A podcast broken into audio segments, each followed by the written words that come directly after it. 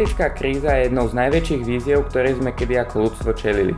Dnes už nejde len o ekologický problém, ale meniaca klíma má aj značné ekonomické a sociálne rozmery. Aktivisti už roky rozprávajú o klimatickej spravodlivosti. Čo to presne je, od koho ju žiadame a sme ju schopní dosiahnuť v rámci kapitalizmu? O tom sa budeme rozprávať v dnešnej epizóde podcastu z ulic do uší, pri ktorej vás vítam. Čau Heňa. Čau Jakub. no tak toto bol akože veľmi, veľmi ťažký úvod, plný ťažkých slov. A aj akože samotná téma, ktoré sa dneska ideme venovať, vie byť veľmi zaťažujúca a ťažko ju trocha možno, možno pochopiť, pretože je veľmi komplexná ale veľmi dúfam, že teda vám ju priblížime a budete viac rozumieť vlastne tomu, že za, čo si, za čím si stojíme, pretože um, v minulej epizóde sme sa teda rozprávali o aktivizme a o tom, prečo by sme všetci mali byť vlastne aktivisti. A jedna z tých, z tých prvotných tém a hesiel, ktoré používame ako klimatickí aktivisti celosvetovo, je, že chceme, že si žiadame klimatickú spravodlivosť. A ja si sa teda na začiatok spýtam, že čo to prosím ťa vlastne je tá klimatická spravodlivosť? Tak podľa mňa je to v prvom rade princíp, ktorý musíme uplatňovať pri boji s klimatickou krízou. Musíme si uvedomiť, že naozaj to nie je len ekologický problém, že to nie je len o nejakej správnej recyklácii, ale že to má značný dopad na ľudí a na ekosystém a prírodu, v ktorej žijeme. Musíme si uvedomiť, že nie každý človek žijúci na tejto planéte je zmenou klímy zasiahnutý rovnako, že práve naopak niektorí ľudia sú zasiahnutí viac ako tí druhí. A vo všeobecnosti platí, že klimatickú krízu spôsobujú skôr tí bohatší, alebo teda krajiny globa- globálneho severu, kdežto na to doplácajú predovšetkým tí chudobnejší, čiže ľudia žijúci v krajinách globálneho juhu. Čiže, čiže na to doplácajú všetci, ktorí nie sú No platí, že, platí, že podných 50% vytvára len 10% skleníkových plynov. Mhm. A napriek tomu títo ľudia sú klimatickou zmenou zasiahnutí najviac. Dobrým príkladom je napríklad Madagaskar a nedávna správa, ktorá hovorí o tom, že v tejto krajine ľudia zažívajú hladomor a že je spôsobený predovšetkým zmenou klímy a tým, že sa tam zhoršili podmienky pre polnohospodárstvo a že tam majú málo vody. Jasne, takže všetkých týchto ľudí sa týka tá klimatická spravodlivosť. Presne tak. A aktivisti, ktorí žiadajú klimat, klimatickú spravodlivosť, tak žiadajú predovšetkým po vládach, aby tie všetky zákony a opatrenia na zastavenie klimatickej krízy boli príjmané s ohľadom práve na sociálne slabšie skupiny a najviac ohrozené skupiny obyvateľstva a to nie len v krajine, ktorej žijú, ale aj v krajinách, ktoré sú práve tou klimatickou krízou zasiahnuté viacej. Mm-hmm. Ja by som len dodala, že taký termín, ktorý sa používa, teda aj odborne alebo v rámci teda klimatnutí je MAPA, čo znamená Most Affected People and Areas a, a ďalší globálny štrajk, ktorý plánuje Fridays for Future a teda za Slovensko z lavíc do ulic. O, jeho téma je práve mapa a intersekcionalita a akým spôsobom by sme mali vlastne voči ním dosahovať tú klimatickú spravodlivosť. Čo sa stalo v Nemecku pred pár dňami? Nemecko v posledných týždňoch zasiahli obrovské záplavy. Záplavy sú spoločne s ďalšími extrémami počasia dôsledok klimatickej zmeny. V dôsledku oteplovania planéty sa totiž nielen roztapajú hladovce a nielen stúpa hladina oceánov, ale prejavuje sa to aj zvýšenou intenzitou extrémov počasia a okrem devastujúcich záplav sú to napríklad aj hurikány, takisto napríklad obrovské požiare a práve všetky tieto veci kombinovane zažívame v podstate každý rok. A zažívame to stále vo, ve- vo väčšom a väčšom rozmere a, a, a najnovšie zasiahli Nemecko prívalové dažde, ktoré spôsobili obrovské záplavy, následkom ktorých zomreli vlastne stovky ľudí. Áno a, a teda nechceme akoby, že diskreditovať niekoho v tragédiu, to, čo sa stalo v Nemecku, je jednoznačne absolútne tragické, alebo napríklad to, čo sa deje, že v Kanade, že tam mali veľké požiare v dôsledku vysokých teplot.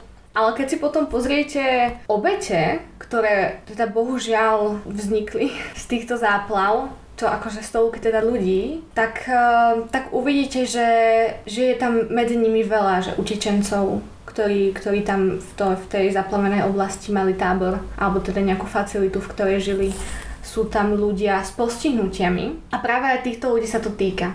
Že klimatická spravodlivosť nie je iba o tom, že netýka sa iba ľudí, ktorí, že OK, že niekto žije na globálnom severe, teda akože ten úvodzový západ, alebo teda ten juh, východ, alebo ešte horšie povedané, um, nerozvinuté krajiny, um, ale týka sa to aj ľudí na základe toho, že či majú alebo nemajú nejaké fyzické prekážky k tomu, a preto aj v rámci klimatickej spravodlivosti a nášho klimaaktivizmu je neskutočne dôležité to, aby sme si nielen žiadali akože nejaké že kompenzácie, ale to, aby že vlády mysleli na, na to, ako ďalšie legislatívy a zákony, aký budú mať efekt na tých uh, ľudí in most affected areas, ale aj na to, aby, aby sme na seba mysleli ako na komunitu, ktorí tu žijeme a je to niečo, čo sa nás dotkne všetkých. Hej, čiže nesmieme na seba jednoducho zabúdať a myslieť iba na seba, lebo klimatická kríza je akoby aj dôsledkom tohto,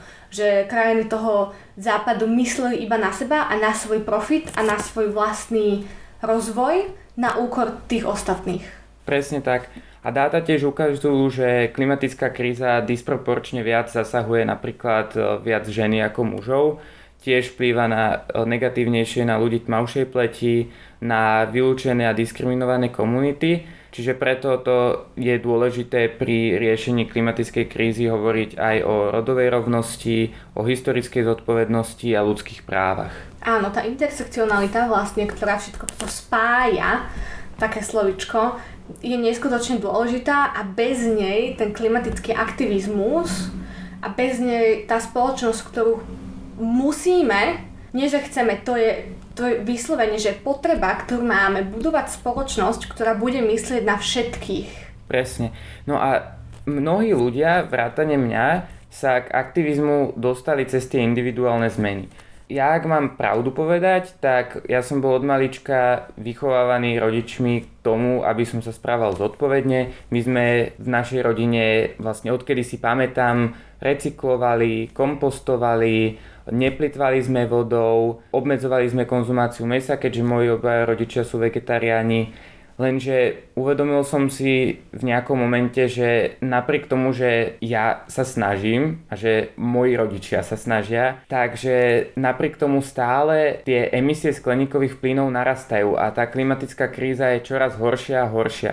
A že napriek tomu, že to, čo robím, je dôležité a že povedzme mi to aj pomáha v boji s klimatickou úzkosťou, tak že sú dôležité o niečo viac alebo sú nemenej dôležité aj tie systémové zmeny, ktoré tí aktivisti žiadajú. A práve sú to, a, sú to akože, že v skutočnosti to nie sú akože iba tie vlády, o, toho nášho sveta, ktoré samozrejme majú neskutočnú zodpovednosť za to, čo sa dialo a čo sa deje a čo sa ešte bude diať, to je samozrejmosť. Ale sú to jednoducho aj tí proste to 1% najbohatších ľudí na svete, ktorí iba zbierajú a zbierajú peniaze, úplne že imaginárne peniaze dokonca, ktoré ani že neexistujú, ktoré proste sú len že ako hodnota niečoho, úplne proste, že, že ale, ale majú to proste v miliónoch a miliardách eur či dolárov a, a naďalej a proste iba si budujú tento svoj profit, zatiaľ čo zvyšok sveta sa vyslovene on horí ten svet. A toto sú ľudia, ktorí pôjdu radšej na 10 minút na okraj vesmíru, ako by s tým mali niečo spraviť. Ako by si mali proste povedať, že mm, OK, možno vykoristovať životné prostredie a ľudí nie je tá najviac morálna vec, úplne, že ktorú by som mohol robiť. A vy si proste predstavte, že, že že aj keby proste sa rozhodli ten jeden človek, že ukončiť, že hladomor na celom svete, tak mu stále zostane kopa peňazí. A ich sa taktiež týka klimatická spravodlivosť. Klimatická kríza stále nie je taká zlá, aká môže byť v budúcnosti. Že stále je to ešte relatívne priaznivé oproti tomu, čo nás čaká povedzme v polovici storočia alebo na konci storočia. Čiže stále akoby máme ešte možnosť k tomu, aby sme tú situáciu nejako vylepšili. My už to globálne oteplovanie nezastavíme, lebo už dnes sa oteplila planéta o 1,2 stupňa Celzia a pravdepodobne prekonáme aj tú kritickú hranicu oteplenia, ktoré je podľa správy um, medzina, medzivládneho panelu pre klimatickú zmenu 1,5 stupňa Celzia. Pravdepodobne sa tak stane už v roku 2026, ale teda o, uvidíme ale čo je podstatné, tak s momentálnym tempom ťažby fosílnych palív a vypušťania emisí skleníkových plynov smerujeme k otepleniu od 3 až 5 stupňov Celzia, čo môže znamenať vo výsledku absolútny kolaps spoločnosti, takej, aké ju teraz poznáme. A keď sa stane kolaps spoločnosti, tak vtedy vám akože mm, akcie v nejakej bohatej spoločnosti budú absolútne na hodno. No vtedy, keď nastane kolaps spoločnosti, tak už bude neskoro čokoľvek riešiť. Čiže napriek tomu, že teraz ešte sa to dá zvládnuť, potrebujeme práve teraz spraviť tie kroky tomu, aby sme tej horšej situácii zabránili, lebo potom už nebude cesty späť. Musíme sa zamerať najmä na prevenciu, lebo my ľudia sme akoby, keď nám horí, tak my hasíme, ale neriešime tú podstatu toho problému. Áno, presne, presne to sa akoby stalo aj, aj v tom Nemecku, že dá, musia teraz vyndať akože niekoľko tisíc eur na to, aby odškodnili tých ľudí, aby dali do, do poriadku tie oblasti, ktoré boli zasiahnuté tými obrovskými povodňami. Ale napriek tomu ten človek, ktorý napríklad sa zdá, že bude ďalší nemecký kancelár, ktorý je akože veľký klimatický skeptik, aj tak zostáva klimatickým skeptikom a nechce si priznať, že je to proste, už je tá klimatická kríza tu. A toto je ten dôsledok. Lenže ona iba teraz akoby prišla na ten globálny sever. Ona tu už bola pred desiatimi rokmi. V Madagaskare a proste v Indonézii. Už, už iba, iba teraz proste prišla sem a musíme proste konať, že pred 50 rokmi. Ale, ale druhý najlepší čas je práve teraz. Vráťme sa teraz ešte raz k intersekcionalite a k intersekcionálnemu environmentalizmu. Mhm. Čo to podľa teba znamená? No tak ako sme hovorili, ide proste o, o environmentalizmus, ktorý, ktorý vníma každého, koho je súčasťou a všetky tie spôsoby, ktorým budú rôzne skupiny ľudí zasiahnuté tou klimatickou krízou. Mm, vezmeme si to tak, že už iba napríklad, že v pandémii, ale tá domáca robota padla znova na tie ženy. Mm-hmm. Čiže vo väčšom. Mm-hmm. Vezmeme si to tak, že historicky ľudia inej farby pleti ako bielej um, žijú vo väčšej chudobe. Um, tak ako som spomínala, v Nemecku počas záplav jednoducho zabudli na to, že ľudia, ktorí majú fyzické postihnutia, neodídu sami, oni neodplávajú v tej vode. Um, ide o to, že ľudia z LGBTQ+, komunity sú znova náchylnejší, um, sú viac, um, je viac možné, že uh, nebudú mať dostupné bývanie, to znamená, že budú na ulici.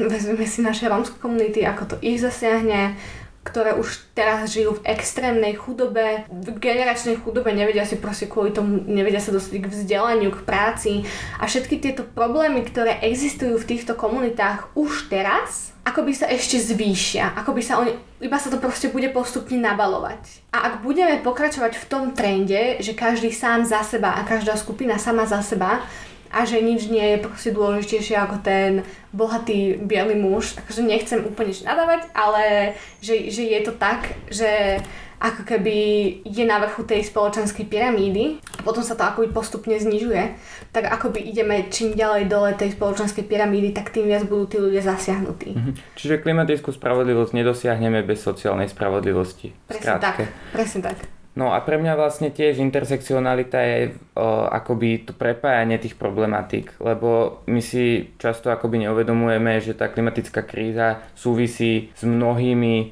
o, vecami. Naozaj, ako už bolo povedané, to nie je len environmentálny problém, ale má proste aj iné aspekty a ten intersekcionálny environmentalizmus poukazuje na tie spôsoby, ktorými sú na tých povedzme, znevýhodnených občanoch páchané nespravodlivosti, ktoré sú prepojené aj s klimatickou zmenou.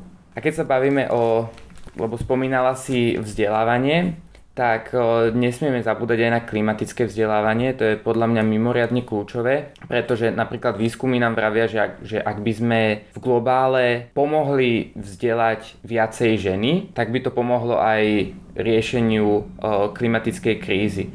A potrebujeme teda v prvom rade kvalitné a dostupné vzdelanie pre všetkých ľudí bez rozdielu. V tom slovenskom kontexte potrebujeme, aby školstvo a vzdelávanie bolo schopné ísť s dobou, aby reflektovalo 21. storočie, v ktorom žijeme, aby bolo schopné čeliť súčasným výzvam, ako je nielen klimatická kríza, ale povedzme finančná gramotnosť, digitalizácia, robotizácia, musí byť tiež schopné, byť schopné prepájať tie témy a upozorňovať na to, čo všetko so všetkým súvisí.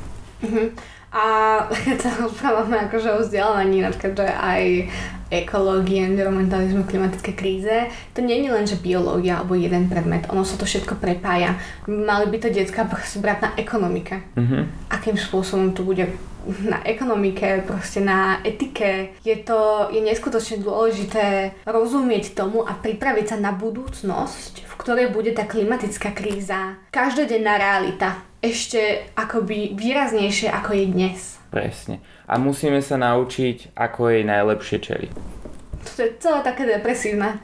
Je, je to akože depresívne a je to zúfalé, ale preto práve chceme ľudí povzbudiť, aby sa aj oni dali do nejakého toho aktivizmu. Aby bolo, aby bolo počuť ich hlasy a aby bolo počuť hlasy ľudí, ktorí, ktorých to zasiahne najviac. Hej. Presne, pretože sme to v konečnom dôsledku my ľudia, ktorí tvoríme ten systém a tú spoločnosť a je teda len na nás, aký systém si zvolíme a akú, akou spoločnosťou sa rozhodneme byť. A že keď rozprávame o riešení klimatickej krízy, tak pre mňa príde, mne príde komplikované nielen, že povedzme prechod na obnoviteľné zdroje alebo prechod z jednej technológie na druhej, to mi príde v podstate ako to jednoduchšie, ale to zložitejšie mi príde, ako docieliť to, aby sme zmenili spôsob, akým sa dopravujeme akým tvoríme našu ekonomiku ako sa stravujeme. Čiže toto sú veci, ktoré musíme riešiť a, a musíme hľadať akoby alternatívu tomu systému, ktorý je založený na nadprodukcii, ktorý je založený na e, myšlienke nekonečného e, ekonomického rastu na obmedzenej planéte a musíme nájsť udržateľné riešenie, ktoré bude demokratické a ktoré bude akoby spravodlivejšie voči všetkým ľuďom na tejto planete. Aby jednoducho tá aby, aby jednoducho ľudia nedoplácali na konanie pár druhých Jasné. ľudí. Lebo ako keby, že je strašne dôležité, aby sme sa rozprávali o tej budúcnosti aj zelenej energie, o, tom, o všetkých týchto veciach, ktoré si práve vymenoval.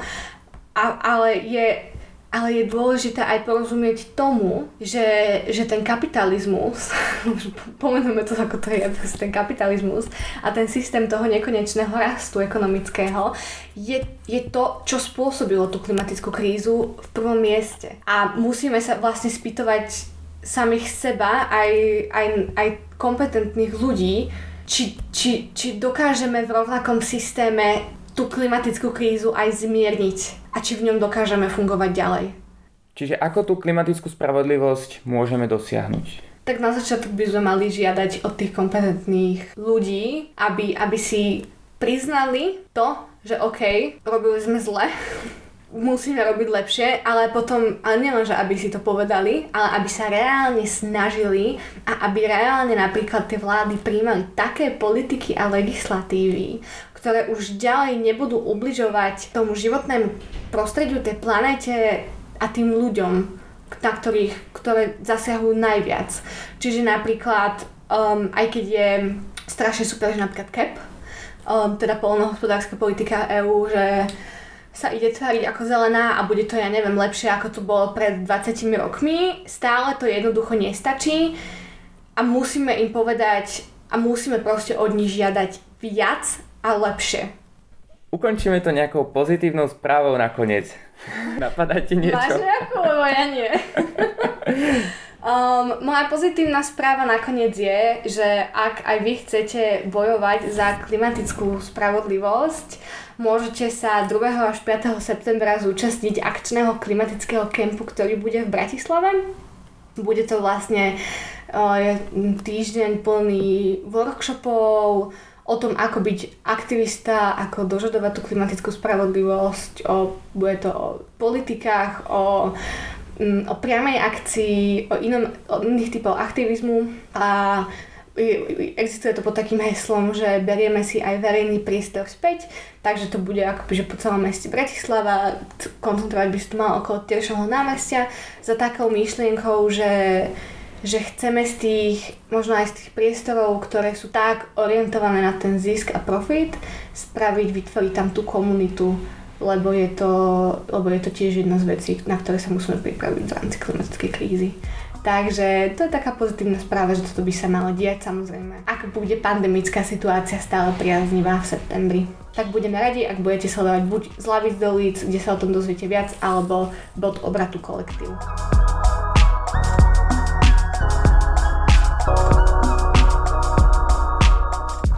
Povedať takú strašne zábavnú súku, teda aspoň mne príde zábavná, že a síce sa naše hnutie volá z lavic do ulic a teda nesedíme za lavicou, ale nachádzame sa v starom kabinete občianskej výchovy v Novej Cvernolke, čo kedysi teda akože bola škola chemická. Takže there you go. a chceli by sme sa veľmi poďakovať Samkovi Gaborovi a uh, kolektívu Prozvo mladých, alebo teda videokolektívu za to, že nám poskytli techniku a tento priestor sme im veľmi vďační. Sme veľmi radi, že ste si nás dopočúvali až do konca. Aktivity hnutia z hlavy z doly môžete sledovať aj na našom Facebooku a Instagrame. Práve tam sa dozviete aj všetky novinky ohľadom našich podcastov. Čiže budeme veľmi radi za každý like. A iných aktivít. Áno.